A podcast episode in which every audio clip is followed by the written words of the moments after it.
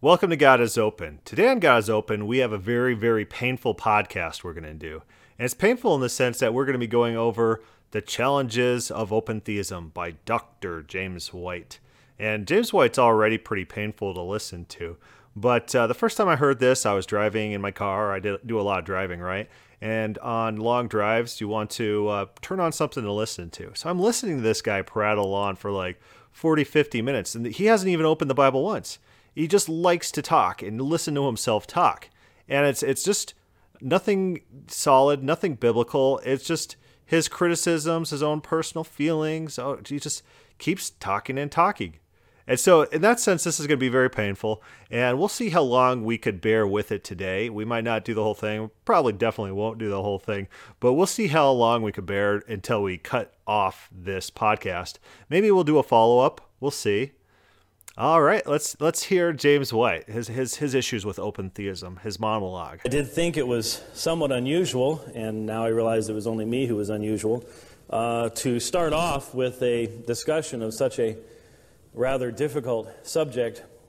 Difficult only in the sense not that it's not vitally important because I believe that it is, but difficult in the sense that sadly for many in evangelicalism today, the idea that God's nature and God's being could be central not only to the apologetic task, but also to, I would say, to every task, uh, every, especially every pastoral task.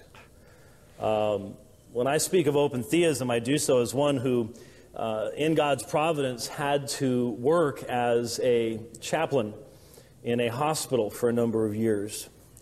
And I had to uh, run lost support groups. It was not a Christian hospital, and so I was. All right, so here's a tip, and this is uh, coming from someone whose whose kid had cancer. My kid had uh, leukemia, and people would come and say, "Oh, this is all the will of God. God has a reason for this." No, no one wants to hear this nonsense when they're in pain, when they're suffering. Oh, your child died or whatever. And uh, this was God's ultimate plan for his ultimate glory. And James White, I think he realizes this. I think he mentions it later in this podcast. But no one wants to hear that nonsense. No one cares about your stupid theology in a time of real suffering. Your theology is all nice and, and well for people who are living in the lap of luxury. But people who are suffering, n- no one cares about your theology was dealing with individuals who were not believers most of the time. And so I come to this with, a, with an element in, in my own background that, that makes me even more concerned about the subject of open theism because I see it as striking at the very ground of, the, uh, of our ability to give not only counsel, but comfort in the face of tragedy yeah, your kid died, and this was all God's plan to his greatest glory. Congratulations! No, no one wants to hear that. No one wants to hear that. Don't even. Don't even. Uh, there are tremendously practical implications on a pastoral level to what you believe about God. And in fact, I would like to suggest that if what we believe about God does not impact our pastoral counseling, we've got things absolutely backwards. Unfortunately, that's how it happens in many situations. We grab onto an ism, we grab onto a program, something that's supposed to quote unquote work, and then that ends up determining our theology rather than our theology determining what it is we're going to say and how it is we're going to deal with people. Hmm. Hmm. That, that almost sounds like Calvinism. It almost sounds like you're projecting, Mr. James White, your extra biblical theology you want to force on the Bible, and then you're going to add that uh, theology that's not in the Bible that you made up yourself, and you're going to give that to people suffering and pain? Great. In the doctrine of God, I, when I teach systematic theology for Golden Gate Seminary, I try, vainly at times, to convince my students that the old model is really not that far off. And what I mean by that is that in the olden days, Systematic theology was the core, it was the hub, and from it went all the other elements of a theological education. Hence, if you had a class on, on the doctrine of the church, it was related to what you believed systematically, what you believed about the church, what you believed about the Word of God, what you believed about the ministry. You brought all these things together And there was this quaint idea that what you believed about this over here should be consistent with what you believed about this doctrine over here. I say quaint because I hate to report to you that in the large portion of theological education today, that's no longer the case. In fact, in many seminaries, systematic theology has pretty much moved from the central position to the church history section. The idea being there were people who used to actually once believe that you could form a systematic theology. So, so what is his actual criticism here? His criticism is that Platonism is not the core teaching of these seminaries anymore, and that some seminaries are dealing with actual Christian issues. So when you see Paul writing to the churches, what's he dealing with? Is he dealing with uh, systematic issues, a systematic theology, or he's is he dealing with real life issues? What is the Christian church about? Is it about systematic theology or is it about relational theology? So the church descended into this whole focus on philosophy. And, you know, that happened uh, as soon as the church went to the Gentiles, as soon as the Jews were extinguished in 70 AD, and it was overran with these converts from the Greek world. They brought in their systemizing, they brought in their philosophy, and they changed the focus of the church from really a relational, uh, interpersonal religion into something that's more abstract and cerebral. And so he's lamenting that the church is focusing more on uh, social issues, they're focusing more on interrelational issues. And he's probably one of those guys who are like, oh, the churches, uh, when they're preaching, they should just preach preach only about the Bible, only about reading the Bible, only about uh, talking about uh, what the Bible says, rather than how to apply things to your day to day life, how to live in your day to day life. What was the early church like? what was the early church like?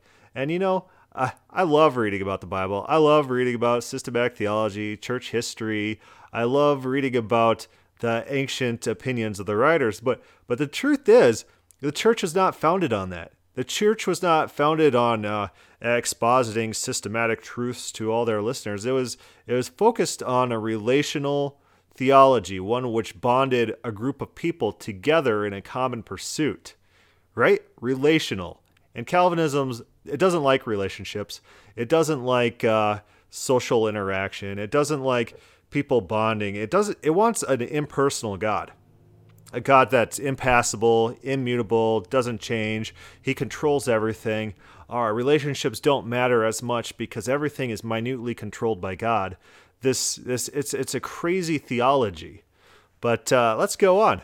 There used to be people who thought that the Bible was so clear that revelation was, was so perspicuous that you could create a systematic theology. How odd. We've moved beyond that now.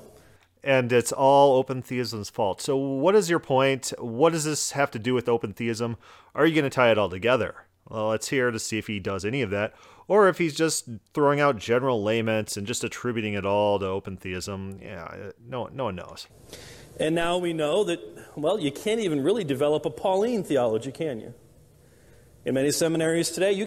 N.T. Wright did. Did you read and understand his stuff from your guys' debate, Mister James White? I mean, I mean, Doctor James White. From your debate with N.T. Wright, uh, doesn't sound like you understood his points, and it under uh, really sounded like you were relying on emotional arguments oh, if you take this verse this way, then there goes my theology over at this other part of the Bible. So, so let's use our emotions to dictate the text. No, no, no. People can make Pauline theology.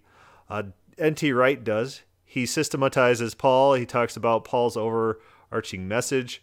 You know, people do this, and you lament it, and you just pretend that they don't. They don't understand Paul. Only only Calvinists understand the Bible. They got this special, unique revelation. Uh, not these scholars of ancient church history. They don't understand Pauline, gospel, the Pauline mission, his points, the cultural context of the time. Oh, those people don't get it. Calvinists do. And the Bible's all about Calvinism, predestination, where everyone's hand wiggles are meticulously controlled from all eternity.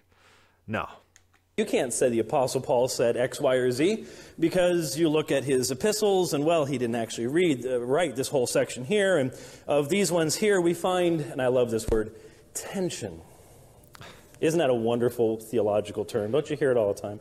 There's tension in Paul. That's the nice way of saying. Yeah, there's going to be tension in like anyone's works. I'm sure if I read through all my blog posts I've ever made, there are going to be some tensions. There's going to be places where things don't quite align.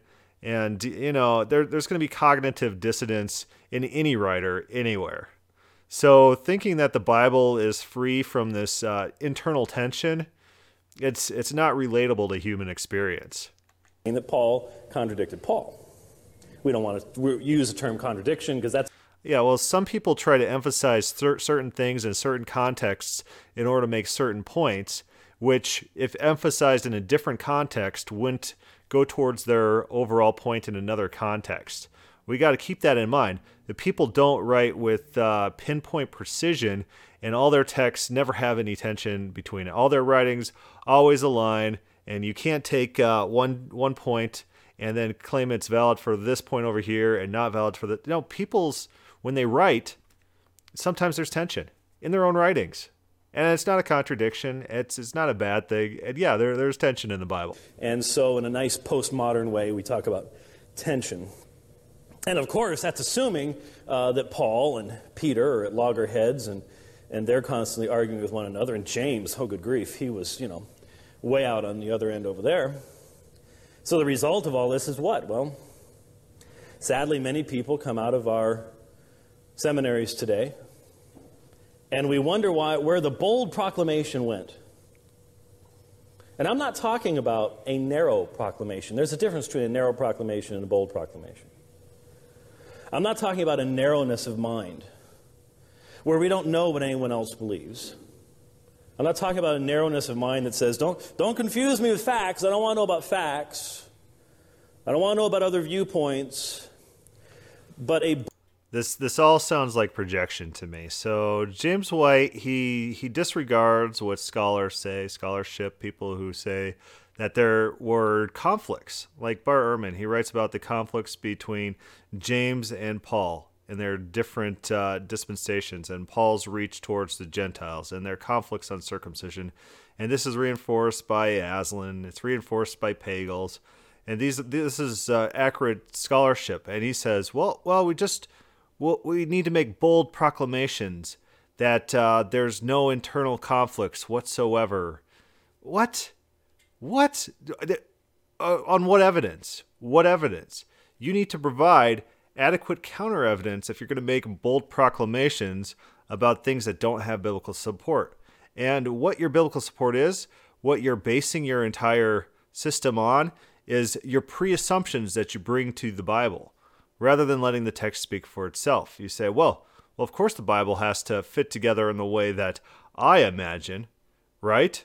So everything has to fit together, and then I can make these bold proclamations, and it makes me feel nice and fuzzy inside because I'm James White. I'm an emotional man.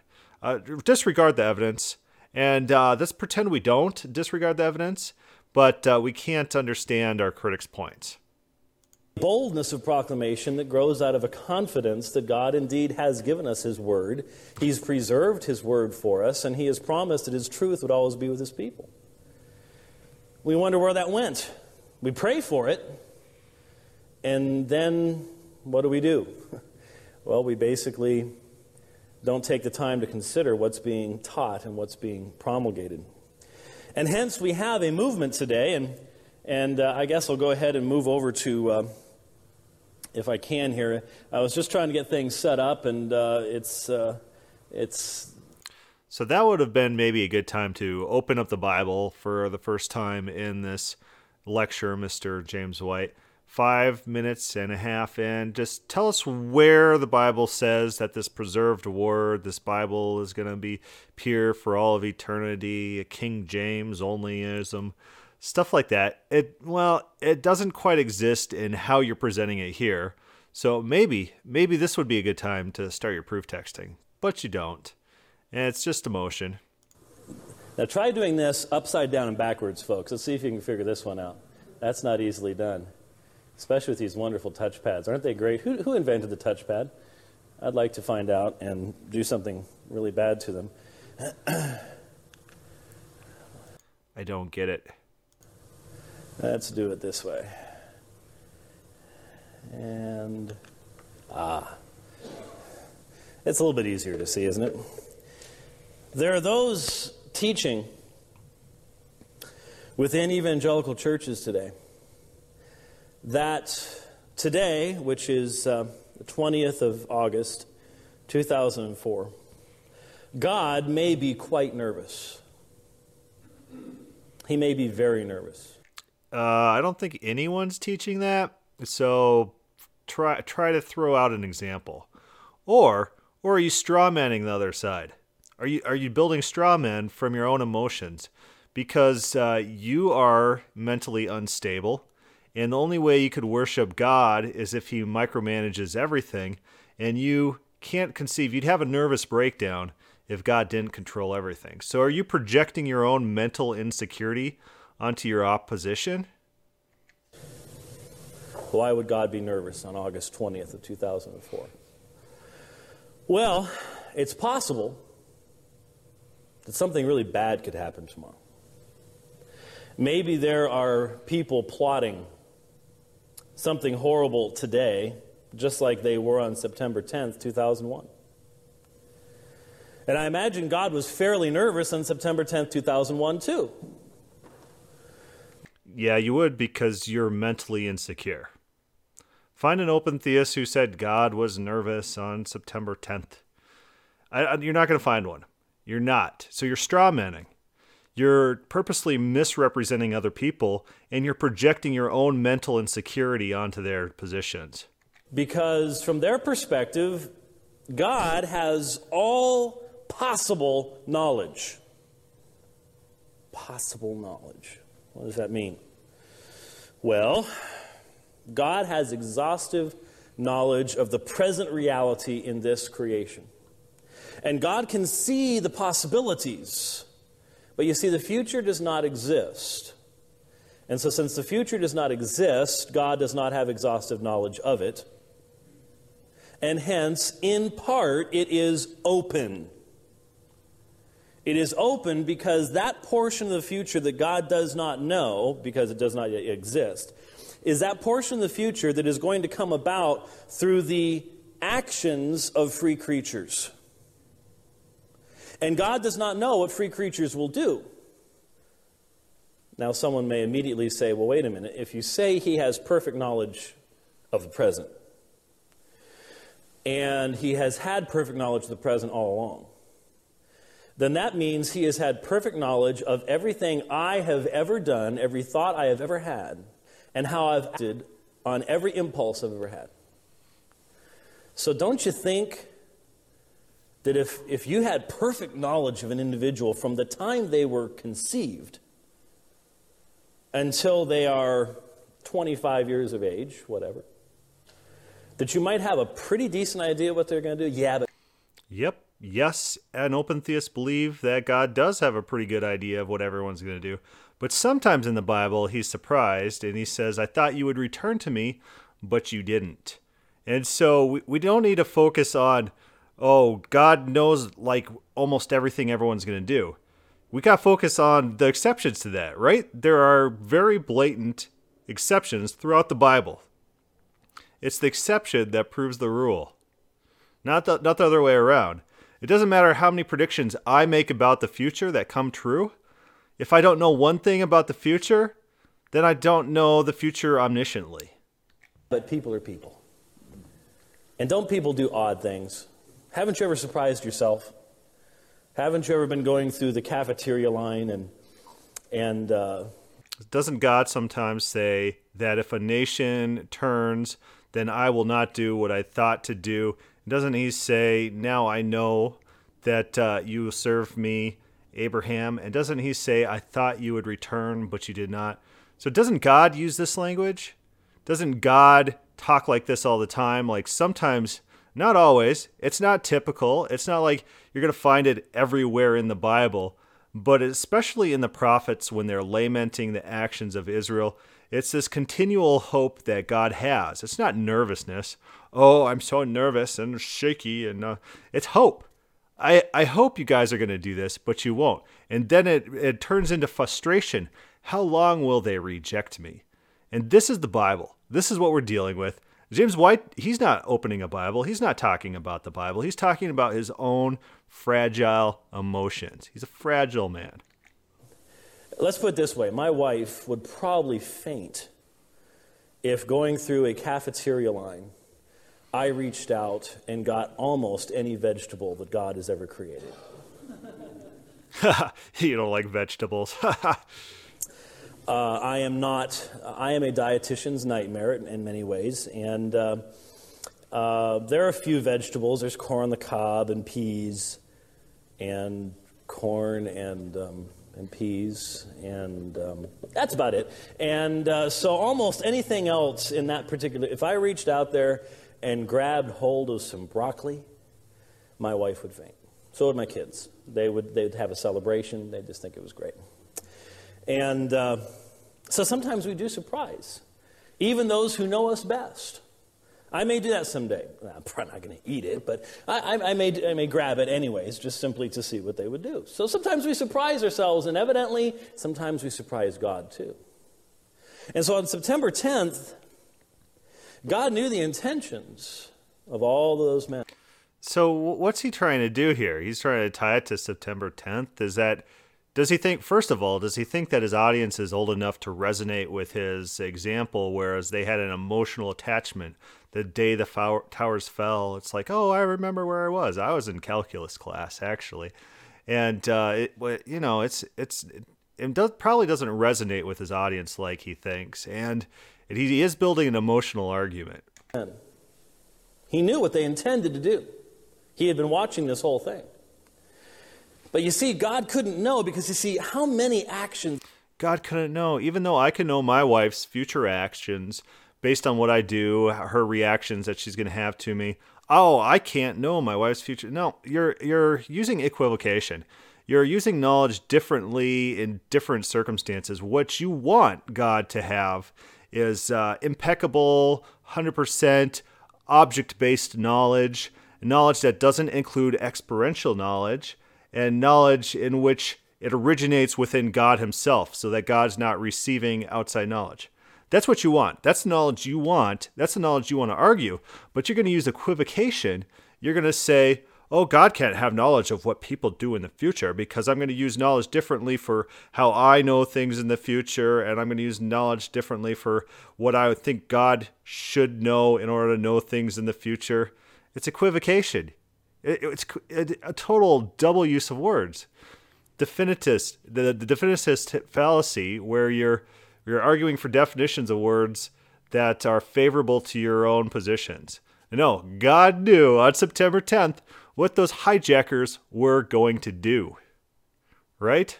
That take place in our world are not just the result of one person's free choices, but of many people's free choices. I mean, just look at what happened on that day. On one aircraft, they decided to fight back. That aircraft didn't hit a building, did it? But they didn't really have that opportunity. On the other ones, they didn't know what was going on. And so, what if, what if they had fought back? What if there had been a particularly sharp security guy that day? What if, what if, what if? The point is, God could not know. Yeah, God wouldn't know the particular details, but you know how your wife is going to react to a joke that you say. That doesn't mean you understand every single flicker of the hand, blink of the eye, and you know the future meticulously. God knew that these people were going to attempt to hijack these planes and would overall be successful because they have the element of surprise. That's how, that's how we know things. Past uh, performance, past behavior, people's uh, power and capacity to carry out their will. If I wanted to play a video game tomorrow, that's that's well within my will and there's no real conflict with anyone that could override my will to play video games because I have control of my own person, and it's not like the government's coming in to f- throw me in prison or something like that. But if the government were going to do that, uh, God would know that they probably are they have the drop, and He would know that, and He know that you know, despite my best intentions, I'm going to fail. God could not know what was going to happen on September 11th, and even then, He could not know that the, the buildings would collapse. Okay, sure. When they were hit. He couldn't know that. Why? Because he couldn't know where the planes were going to hit. Uh, but I thought Bush did 9 11. No, that's a joke. that was the result of free will choices as well. So God didn't know that 3,000 people or more were going to die that day. He does not know the date of the death of any individual. So who were the fatalists of Jesus' time? It was these Pharisees, and these Pharisees were obsessed with fatalism. And so they approached Jesus and they said, Hey, Jesus, they were just like Job's friends who all believed in fatalism. There's a reason for everything. Does that sound like Calvinism? These guys are proto Calvinists, these uh, Pharisees, and they approach Jesus and they say, This Tower of Siloam, it fell, and it killed all these people. So what's up with that? And Jesus said, You fatalists, do you not know these these aren't the most wicked people on earth? There, there's no fatalism. There's no reason for this. This isn't being controlled by God. some things just happen, right? But take that example of destruction and apply it to your own lives. You will just be destroyed likewise if you do not repent. So he took this message of destruction, this happenstance, he used it to counter their fatalism, and he used it to call on them to repent right? It's not meticulous divine foreknowledge. It's not div- meticulous divine predestination that Jesus is pressing with the Pharisees. He's countering that. James White is the Pharisee of his day. James White is the Job's friends who offer the terrible, stupid advice that God loathes. And God says, if you if you want me to punish these stupid friends of yours, Job, I will do that. In fact, from this perspective, when God created, He did not know any single one of us would ever exist. What? That is so shocking and, and terrible to think about. Uh, no, what? What? What point are you making? What what what world do you live in where that's a scandalous statement? Uh, you're living in a mythical fantasy world. Think of how many free will choices have gone into your existence over time all the choices of who to marry and who not to marry. So we jump from 9 11 to people being born and God not knowing that specific individuals will be born. Oh, we're Calvinist and we think that God's election is for us from time eternity. So we have high value on ourselves because Calvinism is a me centered theology. And we don't like open theism because we did not have to exist in open theism, God did not know that me, the elect, from all eternity, the special chosen person with the me centered theology, God didn't know that I would exist from all eternity. What is this? What are we listening to, James White? To have kids, not to have kids. I mean, obviously, when from this perspective, when God created, he, he chose to make the human race, but he had no concept of who was going to be born, who was going to live, now, if you're thinking with me this early in the morning, yeah, if you're if you're listening to this, this sounds a lot like some of the stuff he threw out in the Enyart White debate, and I already addressed that. I don't think Enyart addressed the the absurdity of these points specifically. Of course, there's a lot of things to address in a debate, so you have to kind of pick your battles. But this this is particularly absurd. God says that he regrets making humans in Genesis 6. This is a regret his not not not he, he doesn't regret that the people became wicked. He regrets his own actions in making mankind. No god did not know every single person to ever be born and every single action from before time eternal. That's not the biblical concept. Maybe mr james white dr james white dr mr james white maybe christianity is not for you. Have you ever looked into uh, the, the some sort of religion that might be more, you know, complementary to your beliefs. Maybe something like uh, Platonism. Yeah, you that that sounds like more your style, not Christianity, not where God laments his own actions when he t- sees that his beloved creation has so utterly failed him that he ends up having to destroy his creation that he loved, that he bestowed his image on, and this emotional, gut wrenching destruction of his own people in his own image. Right? That's the Bible, not Calvinism. Morning. You're going, wow, boy, about everything we've ever believed about God having a purpose and a plan in this world has to become exceptionally vague. It has to become, eh, there, there can be no specificity in it outside of God intends to win in the end.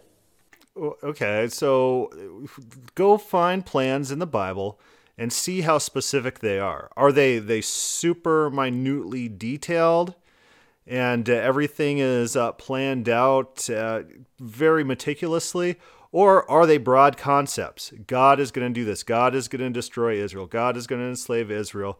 Oh, guess what? You guys uh, have repented for a bit, so let's postpone that destruction till another time based on your actions. And no, individual behaviors, individual hand wiggles, like there's a soldier walking and then he whistles while he walks. Individual soldier whistles are not being controlled by God in the Bible. It is. It is broad and it's vague. And the prophecy in the Bible is broad and it's vague. And there's multiple ways to fulfill this prophecy, which is pretty definitive evidence for open theism because if Calvinism was true, if divine exhaustive foreknowledge was true, you'd expect prophecy to be incredibly detailed, is such that there's no denying that the prophecy was fulfilled. Instead, you see these vague prophecies, and then you have these prophecy fulfillments where sometimes it's like, well, was the prophecy fulfilled? Yes, it was in a way, uh, then you go back and you look into the prophecy and the language of the prophecy, and you look for little nuances in the words, and you're like, well, this word will allow this interpretation, so in this way it was fulfilled. You shouldn't have any of that. You should not have any of that in a system in which God exhaustively knew everything to ever happen. But the Bible's not written by Calvinists. The, Bible's not written by Platonists who think that God is outside of time and an eternal now. It's not. It's written by open theists, where prophecy operates in a rational manner. But who and how? How could God know any of that? And indeed, some of the leading proponents of this perspective will tell us, for example, uh, some of you have heard a debate Uh, I would like to go back and remind the listeners that everything that he started with, like the first five to seven minutes, it, he just dropped that completely. He didn't explain how that applies to open theism. It was just a non sequitur. It was just, he's just pulling it out of his butt, and it's just stuff he generally doesn't like, and he doesn't tie it into open theism. And he's not providing solid examples of anyone, particularly in open theism, that he's strawmanning after that entire section that had nothing at all to do with open theism, that he wasted a ton of time just talking about nothing about. I did at Reformed Theological Seminary in Orlando, um, also in 2001, uh, against Dr. John Sanders. Dr. Sanders is one of, I would say, the three most popular, maybe not, well, prolific as far as books goes, too, would be a, would be a fair statement as well. Uh, John Sanders, Clark Pinnock, and Gregory Boyd would be the three most prolific. Certainly, they were the ones chosen by the Evangelical Theological Society to write. Uh, and if any of you uh, are really looking for information on this subject, uh, what you might want to do is get hold of the uh, June 2001 or 2002. I'd have to look at the specifics again. Uh, it was the uh, Journal of the Evangelical Theological Society, where, in essence, it was a three on one debate. Gregory Boyd uh, Clark Pinnock and John Sanders versus uh, uh, Bruce Ware. I think there was a little bit more against John Sanders and the open theists than just Bruce Ware. And Bruce Ware's arguments were terrible, really. So if you go read those, Bruce Ware's arguments are against Arminianism. And it's pointed out by Boyd and Sanders. I don't know who exactly said that. He said all these arguments that he's making that open theists aren't Christians can be applied to Arminians. And so these Calvinists, because Arminians have a lot of power, they, they're treating them like friends, where in reality, in Calvinist theology, Arminians are the enemies. Right? If if Arminians were a minority, like open theists were, uh, Calvinists would claim their heresy. They'd excommunicate them. They would try to just run them out of town. But since there's such a major portion of Christianity that's Arminianism, they pretend to be friends. These Calvinists. I think Michael Horton may have thrown something in there too, as I'm thinking about it now. But anyway, uh, excellent uh, journal uh, to get hold of if you want to have information on the subject of open theism.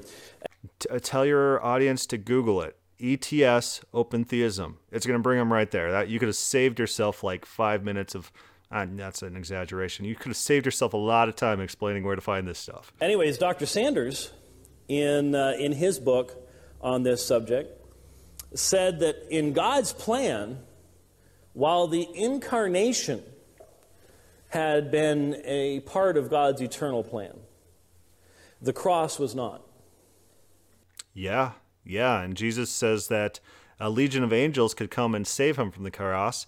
And and Jesus actually asks God to forego the crucifixion. He says, "If possible, let this cup pass from me, but not my will, but yours be done." Because he hedges his bet. He he understands God's plans and he wants to go along with God's plans, but he's he's checking to see if there's a different way to go about this because he's not sure and he's not a believer in divine providence and omniscience of all future events and predestination. He's, he's, he's not under this idea that the future is set. He is under the impression that his petitions can change the future, can change God's plans, and in such a way that this event that uh, James White he puts all his emotions into. He's like, "Oh, this this has to has to happen." You disagree with Jesus. You, James White, disagree with Jesus. That's who you're up against. It's your emotions versus Jesus. Now, I've, I've always wondered about that. What? Oh, okay. That would have to result in a, in a non salvific purpose of the incarnation. What was, was God just going to visit? For? That would that have to have to, really? Where where do you get this from? Uh, some some sort of evidence, and and not just your opinions, not just your speculation on the, the purpose and process of the cross, not your speculation on on what can and can't satisfy whatever theory of atonement you have, not just your speculation. Uh, show us some hard evidence, or else it's just your emotions talking. For a while, or exactly what was the purpose here? You know, I I've never found anything in Scripture about the incarnation separate from the purpose of the cross. You know, I. I what, was Jesus' ministry? What was did Jesus preach anything about himself? Was Jesus' gospel about himself, or or any time that people tried to talk about who Jesus was, did he hush them up? He was like, "Okay, you, got it, but don't tell anyone." Right? So what was the purpose of the incarnation there? Was it was it just the cross? That that was the only thing. It couldn't have been it couldn't have been the national salvation of Israel to to reform him into a priest nation, to bring the rest of the world to to Yahweh, right? Cuz that's what reading the Bible that sounds like to me when I'm reading what Je- Jesus' primary ministry was. And it looks like everything after the cross is a retroactive trying to understand what what the purpose of the cross was, how it works. Even in Acts, when Jesus raises from the dead, he doesn't talk about atonement theology in the days that he spends with his apostles. He, he doesn't focus on that as uh, something spectacular, right? It, it's business as normal. They seem to be inextricably linked in, in everything I've ever seen. But the point being that for Sanders, the dialogue of the, of, the, of the prayer in the Garden of Gethsemane, for it to have any meaning, had to mean that even at that point, the cross was not a certainty. The cross. Yeah, yeah.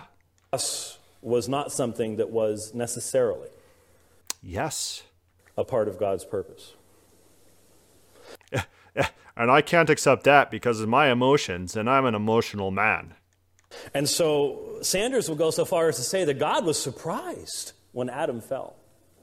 Yeah. Yes, he wasn't expecting that. He was not expecting that. He knew it was a possibility. You see, God knows the possibilities. God knew the possibility when he created that Adam might fall, but he, he, he considered it to be a tremendously unlikely event. Uh, well, okay, is that projection? Are you are you just making that up, or do you got a quote on that that is tremendously unlikely? What percentage? Quote someone. Quote someone. Just don't make stuff up. Okay. And so if I tell my kids uh, that they need to go clean their room, uh, I could put percentages on if they will clean their room or if they won't. I could put like a 90% uh, certainty that they will attempt to start cleaning their room. And I could probably put on like a 99% certainty that they won't finish cleaning their room. And, you know, try, give us something. Give us something. So God thinking that man would fall, where would I put that? Because because this is speculative theology here. Here we are now, talking about the Bible, something that's not covered in the Bible, mentioned in the Bible, that we're speculating on. And, and it's a good thing to do when you're speculating, Mr. James White. When you're speculating, let's say you go a whole 15 minutes without opening the Bible. When you're speculating, tell people you're speculating. Yeah, that's a good idea. So then, then people understand that what you're talking about is your own interpretation of the evidence that you're trying to put some rationality on, put some some of your own thoughts behind, rather than trying to understand the text. It's your own speculation. So my own speculation, uh, God probably gave it a 20, 30% possibility. He put the trees in the garden and and it's for a purpose, right? It's to test them. So he doesn't know what they're going to do. Just like when he brought the animals to Adam to see what Adam would call them. He didn't know. He didn't know. And it's a curious thing, a new creation. You create something, you're like, what is this? What's it to do? Uh, you know, you have a baby. Where's it to crawl? What, uh, what does it want? If, if I grab the baby's leg while the baby's crawling, what will the baby do? It's curious. There's, there's a curiosity, and you just don't know. It's not certainties, and it's not like, oh, it's extremely unlikely. It's it's uh you know, 0.00001 percent possibility that he would fall. Find a quote. Find a quote because that's what you're presenting it as, and you're just making it up. And ever since then, he's been dealing with the rather tragic results of that unintended event. Yeah. And, and guess what? God tried to undo all of creation with a flood because he regretted it so much. And then, after the flood, he decides not to destroy the earth in, in perpetuality. He decides not to for the same reason that he destroyed it, because the intention of uh, man's heart was evil from their youth. He lowered his standard. He is dealing with the consequences of his creation as we speak. It's a creation that he wanted at one time to undo completely, entirely, and get rid of. That's biblical theology, not not your moralizing, not your oh my feelings won't allow this this thing. Oh, I'm just I'm just going to state things that I think are bad and then the audience needs to agree with me that these things are bad because of our emotions. Our emotions. Now you might say, well, this open theism, it uh, sounds a little bit like uh, ancient Socinianism. Going back quite some time, they likewise denied to God exhaustive foreknowledge of future events, but they also had all sorts of other wild stuff where they denied the deity of Christ and things like that. So Wow, you sound like a fatalist. You sound like a Platonist. You sound like an ancient Greek worshiper of Zeus who believed in fate. So if you're going to just grab random characteristics and then just say, oh, you sound like these people over here because you share this similar characteristic, what, what, what are you doing? You're just poisoning the well. You are poisoning the well. You are a worshiper of Zeus because you're a fatalist, and the ancient Greeks were fatalists too. Because look at the, you know, the whole op, op, uh, Oedipus thing, you know, Oedipus, where he's fated to uh, kill his dad and sleep with his mom, and then he did, and it was fate. And and guess what, Mr. Calvinist? You worship Zeus because you have this one thing in common. All right? That's what he's doing here. He's poisoning the well, and it's it's not a very good parallel. I think we've covered this elsewhere, where you know that this ancient heresy that he references has absolutely nothing to do with open theism, absolutely nothing, and and just having one element in common, a very minor element in their their theology, That is, is that enough for a condemnation? Is that why they were condemned? That one element, or is that just very, very minor? Are you blowing something out of proportion for emotional argumentation? Are you being an emotional man, Mr. White? So there are differences, obviously. Uh, obviously. That's true, but this movement has found a home in conservative evangelical churches. Yeah, because it, conservative evangelical churches tend to care what the Bible says. They, they actually care a little bit more about what the Bible says than ancient Greeks in 300 AD. St. Augustine, he come into the text and saying, Look at this Bible, everything it says is silly and absurd, so I'm going to reject it. And so then I'm going to go check out this philosophy over here and this philosophy over there, and then find Platonism. And oh, I love Platonism. It's so super good. Uh, but then my priest tells me, he says, why don't you just start reading the Bible in spiritual lens? And uh, Simplicianus says, Well, I'm glad you stumbled upon the books of the Platonists because that really tells you what the Bible's really saying. You, you can't read the stupid stories in the Bible. That stupid nonsense with, you know, literal readings of events in a historical setting. No, all that's nonsense. You throw it all out, mm, throw that in the trash, and then use Platonism to interpret the Bible. And then Augustine, he's like, Yes, that's what I want to do. I can now accept Christianity. And so this is the tradition that he is latching onto. These people who reject the Bible in, in, in opposition to the text. And now he's mad that people in the modern day who take the Bible seriously, that they're turning to open theism because they can read. They are literate. They are able to understand words that they read. And that's why they're turning to open theism because they can read. And the reason isn't all that difficult to discern. You see, you can present this perspective in a very attractive way. You can present this perspective in a very attractive way that, that tugs at the emotion. and sadly, what have you been doing for 15, 16 minutes here, Mr. White? You've been you've been making emotionally charged arguments. Oh, if open theism wasn't true, then the cross is a contingency plan. Oh, if open theism wasn't true, then God wouldn't know me being born as a baby. Mr. James, can, can you imagine God not knowing James White? Very famous Mr. James White. Very, very, uh, I, you know, myself, me, James White, who everyone loves, and who's the smartest guy on earth, and God wouldn't know me? Can you imagine that? No.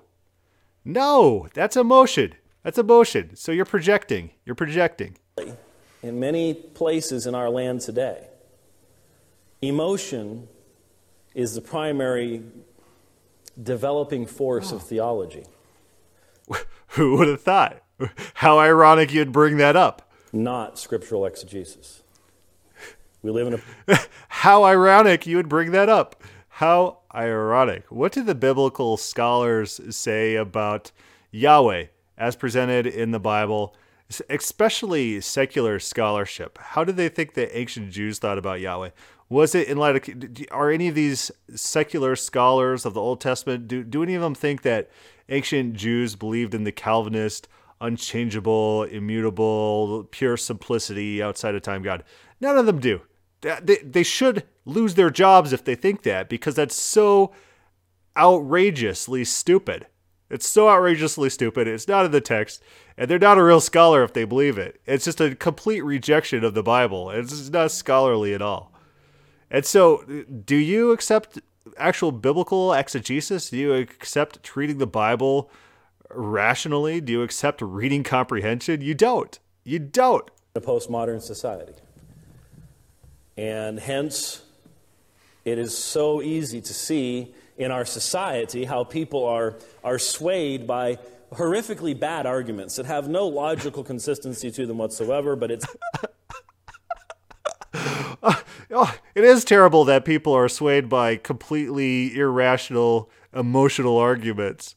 I totally agree. I totally agree. It's all a matter of my truth, your truth, my preferences, your preferences. We see that this is a political season. and if you want to see the low value placed upon truth in our society just watch, just just listen to the dividing line. Watch a little television, listen to a little radio. It's a sad thing, and face it, the church is deeply influenced by the culture in which we live. And even though the scriptures do not even begin to give us this kind of a very wishy washy style of, of, of belief and theology, yet we bring that in from outside and then apply it to the scriptures and apply it to our theology. And so there are those who are presenting the idea that, look, the old, the old doctrinal way of looking at things turns God into a cold, remote tyrant. Not the biblical God. Yeah, it does not turn him into Yahweh that we see presented throughout the scriptures, who's constantly pleading, begging, being thwarted, right? He wants the best for Israel like in Judges, the cycle of apostasy. Is that is that what they call it? The cycle of apostasy, where he's like, you know, you guys were evil, so I punished you, but then I heard your groanings, and I repented of my punishment, and I saved you. But it didn't really work out for me because he just became more wicked than before. More wicked than before. This is this is how we see God act throughout the Bible. And all of this is rejected in Calvinism. All of this is rejected in this Platonistic uh, theology that, oh, God's immutable and he's impassible and he can't receive things from outside himself because then he wasn't the greatest God. And the what? This, this, that is not Christianity. Yeah, you're on a whole different playing field. That's a whole different religion. That that's not biblical theology. It's not anywhere described in the Bible. No ancient Jew thought like that. None of them did. None of them did. It's it's total retrojection onto the text. It's total ignoring of the text. Certainly, God must relate with you as we relate to one another, or all, everything we see in Scripture becomes nothing but a charade. Yeah. A yes. Fake. Yeah, so here's the Calvinist theology that God predestined everything to ever happen, every single lie. So even grand lies are all predestined for God for his greatest glory. And so in that sense, the entire Bible could be just this big mastermind lie for God's greatest glory. Maybe his ultimate plan is to send everyone and burn them all to death for eternity. And the Bible is just this fabrication to his greatest glory, minutely controlling everything, right? Yeah, right. And what what are we? We're just puppets. We're just puppets playing out this divine drama for God's greatest glory. Yeah, is that is that biblical? Do we see this this theology presented in the Bible where we're all just divine puppets? And it does turn God into this moral monster where everything, literally everything that happens is to God's greatest good. So no matter how depraved, how wicked, how de- deceptive, right? If the entire Bible turns out to be an incredible lie, if Calvinism's true and the entire Bible is a lie, and the whole purpose of the Bible is to get people just to mess with people who are marionettes in the first place, to torture everyone for eternity, to God's greatest glory, if that all happened, Calvinism still, you know, it, it endorses that. That's great for Calvinism because it's all to God's greatest glory. He could eternally damn people from all of eternity. He could eternally lie to people from all of eternity. For what? For his greatest glory. It's all great stuff. It's good stuff. They love it. They love it. And then there's always lots of stories to tell. One of the most famous stories, I don't know that he ever intended it this way, but Pastor Gregory Boyd from up at Bethel Seminary tells the story of a parishioner who did everything right. She sought pastoral counsel before her. She did not rush into anything. She fasted and prayed. They went through premarital counseling. Everybody in the church said this is a perfect match. I mean, they did everything by the book. And she comes to Pastor Boyd. She's been abandoned. She's been cheated upon, her heart's been trampled upon, and she says to him, If I didn't hear from God before this marriage, then you can't hear from God. You can't tell me a thing I didn't do. I did everything by the book. And if, if I didn't hear from God, then that means you can't hear from God. And it's all, it's all, a, it's all a joke. Those are compelling stories because Dr. Boyd goes on to say, How do you respond to that? And all of us feel the weight of having to deal with practical applications of theology. Yeah, so what, how does Boyd deal with this? I'm sure he, he talks about how Boyd deals with it. But he, he started this entire speech about dealing with people's issues in a hospital, dealing with pain management, and whose approach is is best for people in pain? Is it the Boyd approach or is it the White approach? Is it Boyd's approach that God tried to work with you, tried to be with you, but there's other elements at play. There's wicked elements in this world that uh, have control. That's that's the Boyd theology. Or is it the the Dr. White theology? Oh, God killed your kid for his greatest glory. Bazooga. I don't know, whatever they say in Big Bang Theory. I don't really watch the show. Bazinga, bazinga, they say. Bazinga, he killed your kid. Bazinga. No, no. The, the Calvinism, their theology is morally void, morally vapid and vacant. And it creates God as this moral monster. So even if Calvinism is true, well, yeah, which sure, sure, it might be true, but if it is true, the Bible is absolutely false. And the Bible doesn't describe Calvinism at all. But if Calvinism was true and God's a moral monster, he'd be a moral monster. And there's nothing wrong with pr- the practical applications of theology. In fact, the greatest heresies have actually developed when theology was allowed to exist by itself off in some ivory tower and didn't have to interact with the people in the church, the people in the pews. So we understand the importance of looking at. I like it when uh, Calvin, not Calvin, I'm sorry, when Augustine, he was uh, almost rioted on by his church. His church, he's, you know, he gets up there and he preaches his sermons, and his entire church rioted against him. I just rem- what Boyd is saying is uh, it reminded me of that that antidote, and we find that in Augustine's newly uncovered sermons. There was a bunch of uh, trove of sermons that were discovered uh, fairly recently. I don't think there's any real English translations floating around for for public consumption, but it's uh, referenced in the Robert Lane Fox book uh, that uh, we have previewed on our podcast. But I don't know what this white point has to do with anything. Practical examples, and, and we would have to give an answer, given our doctrine of God, to that lady. Because it's one thing to sit in the systematic theology class, and it's one thing for the professor to go, Very good, young man. You read your lesson. You read your 14 systematic theologies uh, last night. You slept only, you know, 30 minutes in the past three, three days, and that's what it's supposed to be to be a seminary student. Some of you are grinning. Some of you are grimacing. It's one thing to stand there and get the, pat, the, uh, the accolades, pat on the back from the professor. Oh, can you drag this story out any longer? All right, after this story, well, we're going to have to kind of wrap it up. Notice we're already 20 minutes in. Zero Bible. Zero Bible. Nothing. This uh, two-hour talk on the on the Bible on open theism. No Bible. It's all my emotions, and you know it, it'd be fine to have a couple practical examples to leave. It, when you when you're writing a movie, you have an intro. You have you have an illustration.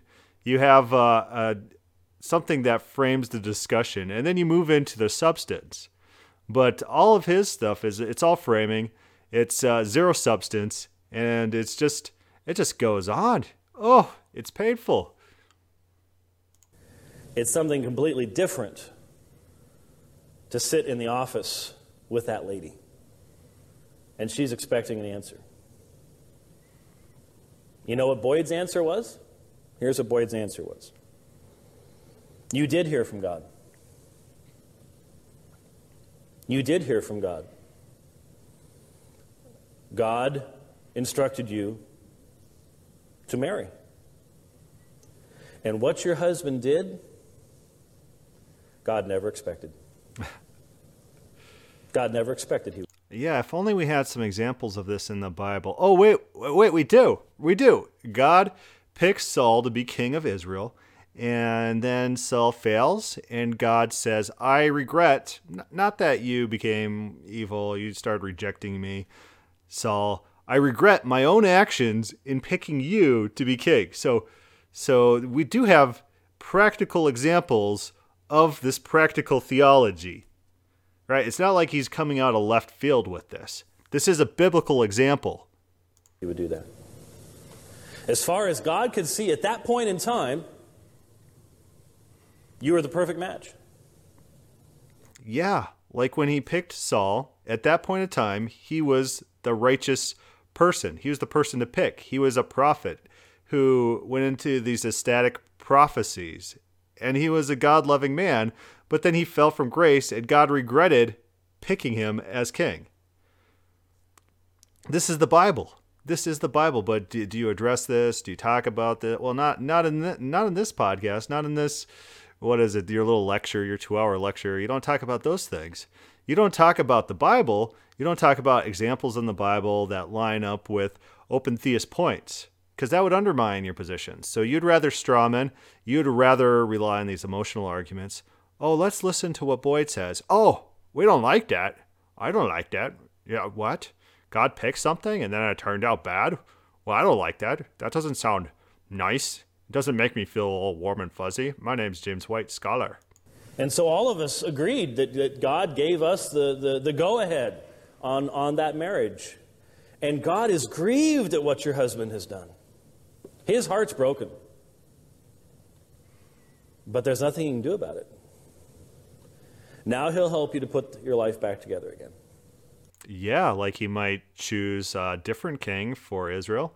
Maybe one David, right? There's a David, there's a guy named David who was king of Israel, who God also warned, and he said, You know, if you turn away from me, I'll take the kingdom from you too. You know, I'm giving you this eternal kingdom. I told Saul I would have given him the eternal kingdom, but he turned out bad. So he doesn't get the eternal kingdom. David, you get the eternal kingdom, but if you become bad, if your kids become bad, I'll take away your eternal kingdom. That was his answer. What's wrong with that answer?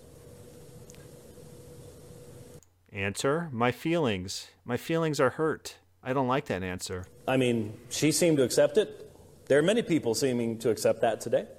In fact, when I became a hospital chaplain, I remember I had no experience in it. I had graduated from seminary, but I had focused upon theological classes primarily in seminary because that's what my ministry was about. And pausing the podcast real quick, think about how bad that would suck. You're in the hospital. You're dealing with all sorts of tragedy, and then you get James White to be your hospital chaplain. You're like, oh, oh, pain upon pain. This is like doubling down on uh, someone's uh, pain and misery. You get James White, and then he comes in. I got my Calvinism here. Maybe that will help you. Calvinism, please? Calvinism? And there hadn't really been any classes offered that I could re- recall that would have been exceptionally relevant, anyways. And I remember before I first began that work, I went down to the Christian bookstore and looked through the Christian counseling section. Boy, was that a shock. And I'm looking through all these books, and I'm I, I buy five or six of them and I take them home. And I'm sitting there reading them. And every one of them basically says the same thing. And they pretty much all were coming from what I would identify now as an open theistic perspective. Don't don't. Yeah. Yes, I bet. I bet that the w- way that people deal with suffering the best is from an open theism perspective and not a Calvinism perspective because Calvinism is abhorrent. Abhorrent. Blame God for any of this. God was otherwise indisposed, I guess. I'm really not sure exactly what their position was. They weren't overly consistent in their theology, but the idea was separate God from the tragedy. Yeah. Yes. Yeah. Usually that is the correct answer that it wasn't God's doing. And I, I remember spending a completely sleepless night. And and God killed your kid is not the right answer, James White. As I knew, and it, and it ended up working out this way, when you work as a hospital chaplain, anyone ever done any hospital chaplaincy here? Man, let me tell you something. That is one of the hardest jobs you could ever do. I don't know how anybody does it on a long term basis. I really don't. Yeah, I'm going to have to give James White some credit here. I mean, it is a hard job, and it's a job that no one wants because you're dealing with pain and suffering all the time. I spent a lot of uh, time in the hospital myself. My oldest son has leukemia. We spent a lot of sleepless nights listening to kids screaming in the next room. You know, my kid was old enough to understand what was happening and kind of why it was happening, and, and old enough to kind of, he was six at the time he was diagnosed. So he, he had some understanding and some capability, but some of these kids, they're just like little kids. They're like two year olds, three year olds, and they're dealing with a lot of painful situations that they can't even comprehend. They just don't understand why these things are happening to them. And people die, and people die. Little kids die. It's a painful situation, and I don't wish hospital chaplaincy on anyone. You know, whenever the chaplain kind of tried to come into our room, it's like, yeah, uh, we're okay. We're okay. You could, go, you could go do something else we're fine. And uh, it, it's a painful job. It's a painful job. So I do have to give him some credit. But let's finish out this thought by James White before we wrap this up. Uh, we, we really are 23 minutes into this podcast, into James White's talk, and he has not opened the Bible. He has not opened the Bible. And that's very striking. That's, that's what struck me most forcibly the first time I listened to this talk. In a large hospital, and I live in Phoenix, and uh, I know if you've never been out that direction, some people figure all of us who live in Phoenix wear 10 gallon hats and uh, eat rattlesnake and, uh, and uh, things like that, and ride horses and stuff like that. Um, how many of you know where Phoenix ranks as far as size and population in, in the United States? Do people like this? Do they they like these extended stories that just add in trivia, little details. They, they, they must, maybe, maybe it's a personal thing, but it takes so long to tell these stories. States. Anybody have any idea? Number five. We just passed Philly, just passed Philadelphia. There are only four cities in, in, in the, uh, Chicago, New York. Remember the last uh, time we talked about James White on this program, and he just he just interjected this teaching in Europe for some no no apparent reason. He didn't have a point, and it didn't really illustrate anything. It was just a just a little story that had zero relevance to anything that he just threw into his talk for no apparent reason. I think I think that goes on a lot with the James White stories. I don't know. Does it make you more liked by the audience? I don't know. Maybe maybe I should start interjecting some random stories. York, L.A., and somebody else. huh? Houston, y'all. Um, and uh, it's a big city. It's a hot city, but it's a dry city in comparison to this. Let me tell you something. Um, we don't have any major sports teams at the moment, but. Um, oh, sports teams? Okay. Some of you are going, yes, you do. No, no, we, we, we really don't. In fact, if any of you back here, how about the, the Middletown Cardinals? Would you like to have an NFL team? We'd like to send you one. We really would. Um, it's pretty sad. Uh, anyway, uh, it's a large hospital there in the Phoenix area, and I knew already from having been there a few times that uh, there was this sound, there was this bell that would go off when they had a code, cardiac arrest anywhere in the, in the hospital. And my job was to drop whatever I was doing and to get there ASAP. Now, I'll be honest with you, it's been a number of years since I worked there, and still, when I hear any sound even semi like that, uh, I break out in a cold sweat. I truly do. And I knew that very first night that I might be facing that situation. And I did.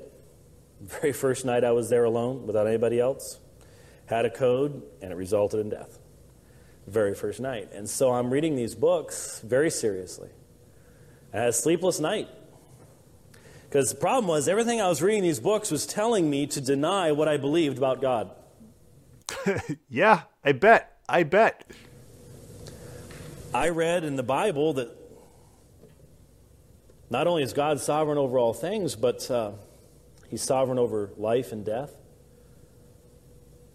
I think you're misreading the Bible there, my friend. I, I don't think it says what you think it says. There's something in the Psalms about, uh, about the length of my, my life being known to God. Yeah, you might want to read Calvin's commentary on that. It, it doesn't say what you think it says. So read Calvin, and uh, this time agree with Calvin about his interpretation of that text. My birth, my death. And I had this theology that told me that God has a purpose in all things. And uh, the theology that's interjected onto the text I, I don't know if does this count as him opening the Bible? He's actually at least alluding to the Bible in some capacity. We're we're 26 minutes in, and now we got some allusions to the Bible. So that that's progress, progress. But does it fully count yet? Not really. He's not even talking about the text and what the text means, and and it's funny that he doesn't know what Calvin says about his proof text. When you face tragedy, the comfort is to be found not in a God who was just as shocked as you were, but in a God who has. That, that's what Open Theist says. God is just as shocked as you were. Maybe in that story earlier, but it's not like the, the at September 10th, God is shocked on September 11th. Usually these things are like a gradual revel, revelations, and uh, people say, "Oh, this this this husband is now acting weird." So it's not that shocking when he cheats on his wife or whatever right? So it's not like our type of shock. It's it's it's kind of a misrepresentation. Had a purpose that transcended even my knowledge of what tra- that tragedy might be. And so all these books are telling me to counsel the exact opposite way of what I believed. Yeah. Well, I came to a conclusion. It wasn't very long, by the way, before I discovered that when you are in an emergency room, and my job, in essence, at that time was um, when they were bringing somebody in by ambulance, for example, to the emergency room. My job was to get there when the firemen are coming toward the door as one of those motion sensor things. I'd sort of stick my pad, my notepad that I always had with me out to get the door open so they could get through without having to pause. And then I'm supposed to watch. Where's the family?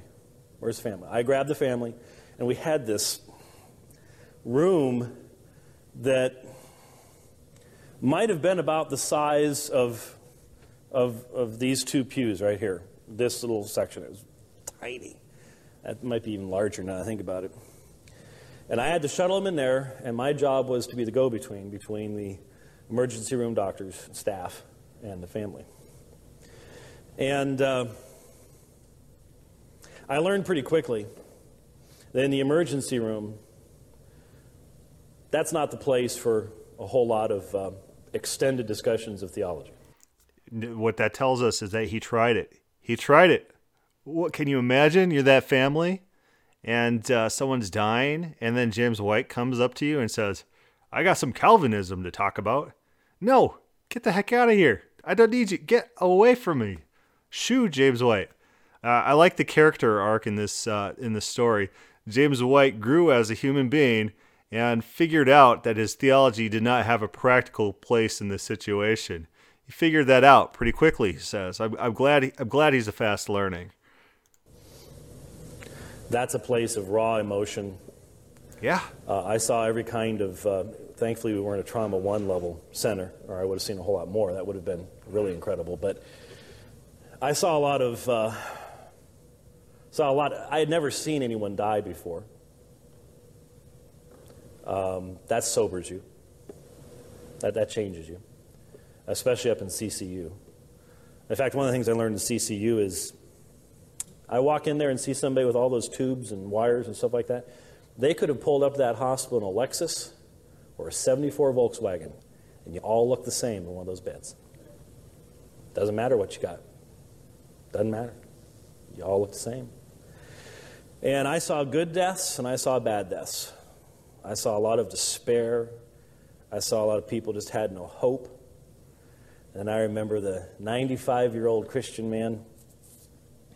Every time the CCU, the nurses would come to take blood, he'd say, Thank you, honey. I mean, they just poked him. And he'd go, Thank you, honey. And they just loved him. but they knew he was dying.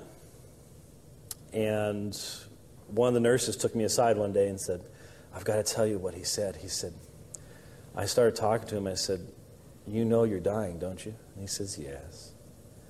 And she says, Are you afraid? And he said, Honey, old, old men say honey to everybody, uh, to ladies especially. Um, honey, he said, I've been talking with God for over 90 years. Why would I be afraid to go see him? And man, she, that, that's something you remember, you know.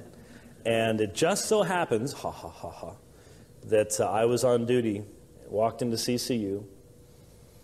He didn't have any of his close relatives living in this area. That was one of the difficult things being in Phoenix, is that we'd have numbers of people who would come in, older people who had retired out there, but their family wasn't anywhere near Phoenix. They all lived back here someplace. Um, and the sad thing was, many of them came out there and then they never got involved in the church. I can't tell you how many times I'd walk into somebody's room and uh, I'd look at the little thing here, it says Baptist or something. Says, so, uh, where do you go to church? Well, we used to be a member of Brother so and so's church in Illinois. And then we moved out here, and you know, uh, we've been looking. We just haven't found. This is a problem with this. Uh, problem with these stories is they go nowhere. They go they they go on and on, and they don't go anywhere. And uh, what's your point? Come on, come on, get to it. Found any place? How long have you been here? Twenty six years. Pretty arid place out there in Arizona as far as churches go, I guess. And uh, but anyway, I I came in and there was a sort of extended relative, one of the only relatives I had seen with this elderly man. And so I visited with her because he had slipped away. He had slipped into a coma. I visited with her, and while I was standing there, after a while, especially since I was a biology major in college, I started learning to recognize things. And I could tell as I was standing there, he was slipping away. The nurse came in, nurse stood on one side, relative stood on this side, held his hand, and uh, he slipped into eternity while we stood there. Um, that was so different than so many of the others, so many of the others that we encountered. I came to the conclusion, sorry about the extended uh, personal story there, but you should. Be. I came to the conclusion very early on in that work that I could not, to make my job easier, steal from someone the greatest hope I could offer them just simply to make it easier for me to give an answer. What do I mean by that? I couldn't look someone in the eye and say, God had no purpose in this tragedy, and then turn around and say, But God has a wonderful purpose for your life. People tend to recognize wait a minute, those two don't fit. You mean he has wonderful purpose for me, but didn't have one for my loved one? How does that work? I couldn't steal from them the, the greatest thing I could tell them just to try to make my job easier. But I discovered that that really wasn't something that happened much in the, in the emergency room. It was something that happened in the loss support group. Yeah, no one wants to hear your theology. In a time of tragedy, walking in there with your theology is not the right time and place for it. Support group, that's when you talk these things out. I'm glad James White learned that, and he learned that apparently the hard way, where he came in there, he was naive, he tried to impose his ideas of what how, to deal with grief. He tried to impose those against against every th- single thing he read. Every single thing he read told him to do something else than what he decided to do, and he found out that that's not a very good idea. And so then he takes his his theology, which is not biblical theology. Let's keep that in mind. That none of this is in the Bible. It's antithetical to the Bible. And he he would he'd probably have a better home in Platonism, something that's not Christianity, not relational theology with Yahweh. And so he takes this and he takes it to these support groups. Great. You're proselytizing there. The people who are six months out. And that's why there's a book. We don't have it downstairs. Most of you have never heard of it. But I actually wrote a book on grieving. Um, couple years after I wasn't at the hospital anymore, a friend of mine's 29 day old granddaughter died. Uh, his daughter had a epileptic seizure, rolled over on the baby, and the baby suffocated. And after the funeral, I went back to my office and I just cleared everything off my desk. I started writing. And four days later, this little book came into existence. And I only wrote it for him. I didn't really wasn't thinking book when I wrote. And remember when James White was being interviewed and he talked about uh, it wasn't oh I think it was on the dividing line and he said maybe the kid who died would have been the next Hitler. And so maybe that's that that should be his pastoral advice to these people who lose their kid. God killed him because God would have predestined him to be the next Hitler if God didn't kill your kid. Great. Wrote it. Uh, but once I did, I sent it to my editor at Bethany House. And he read it and he said, Man, I want this, but. Yeah. He said, Before I bring it into the, into the publishing house, I'm going to take your name off it. This, this is, let's re- remember, this is a talk on open theism and his problems with open theism.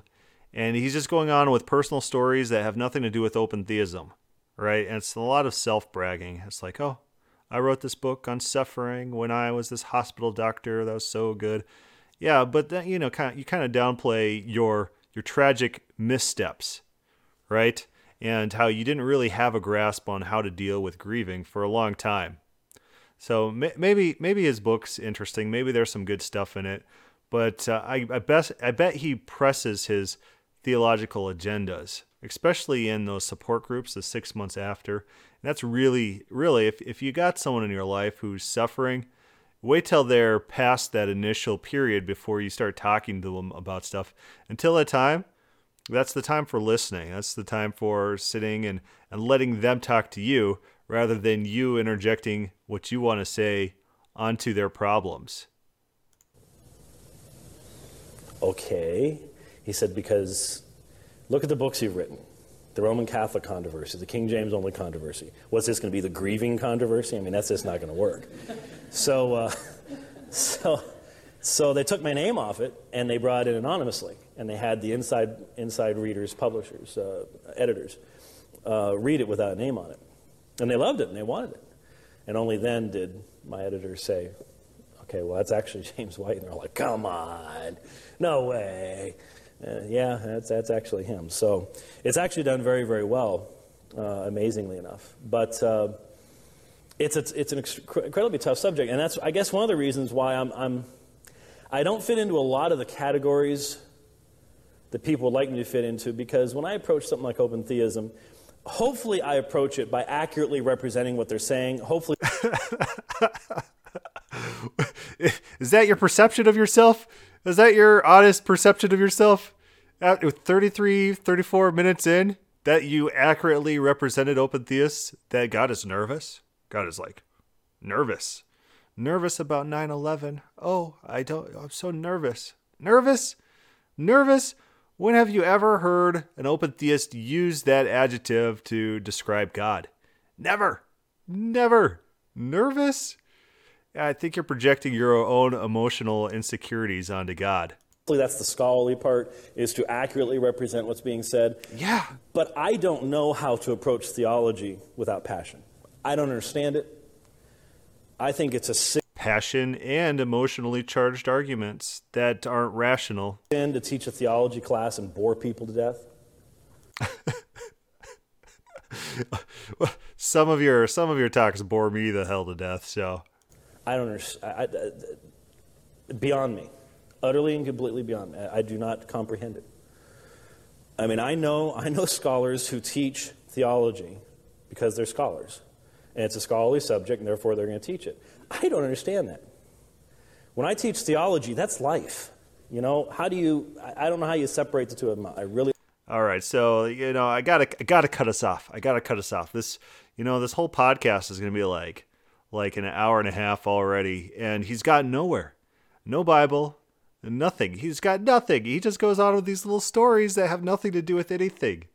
And this is how he does theology. This is how he does a talk on open theism. Oh, it's painful.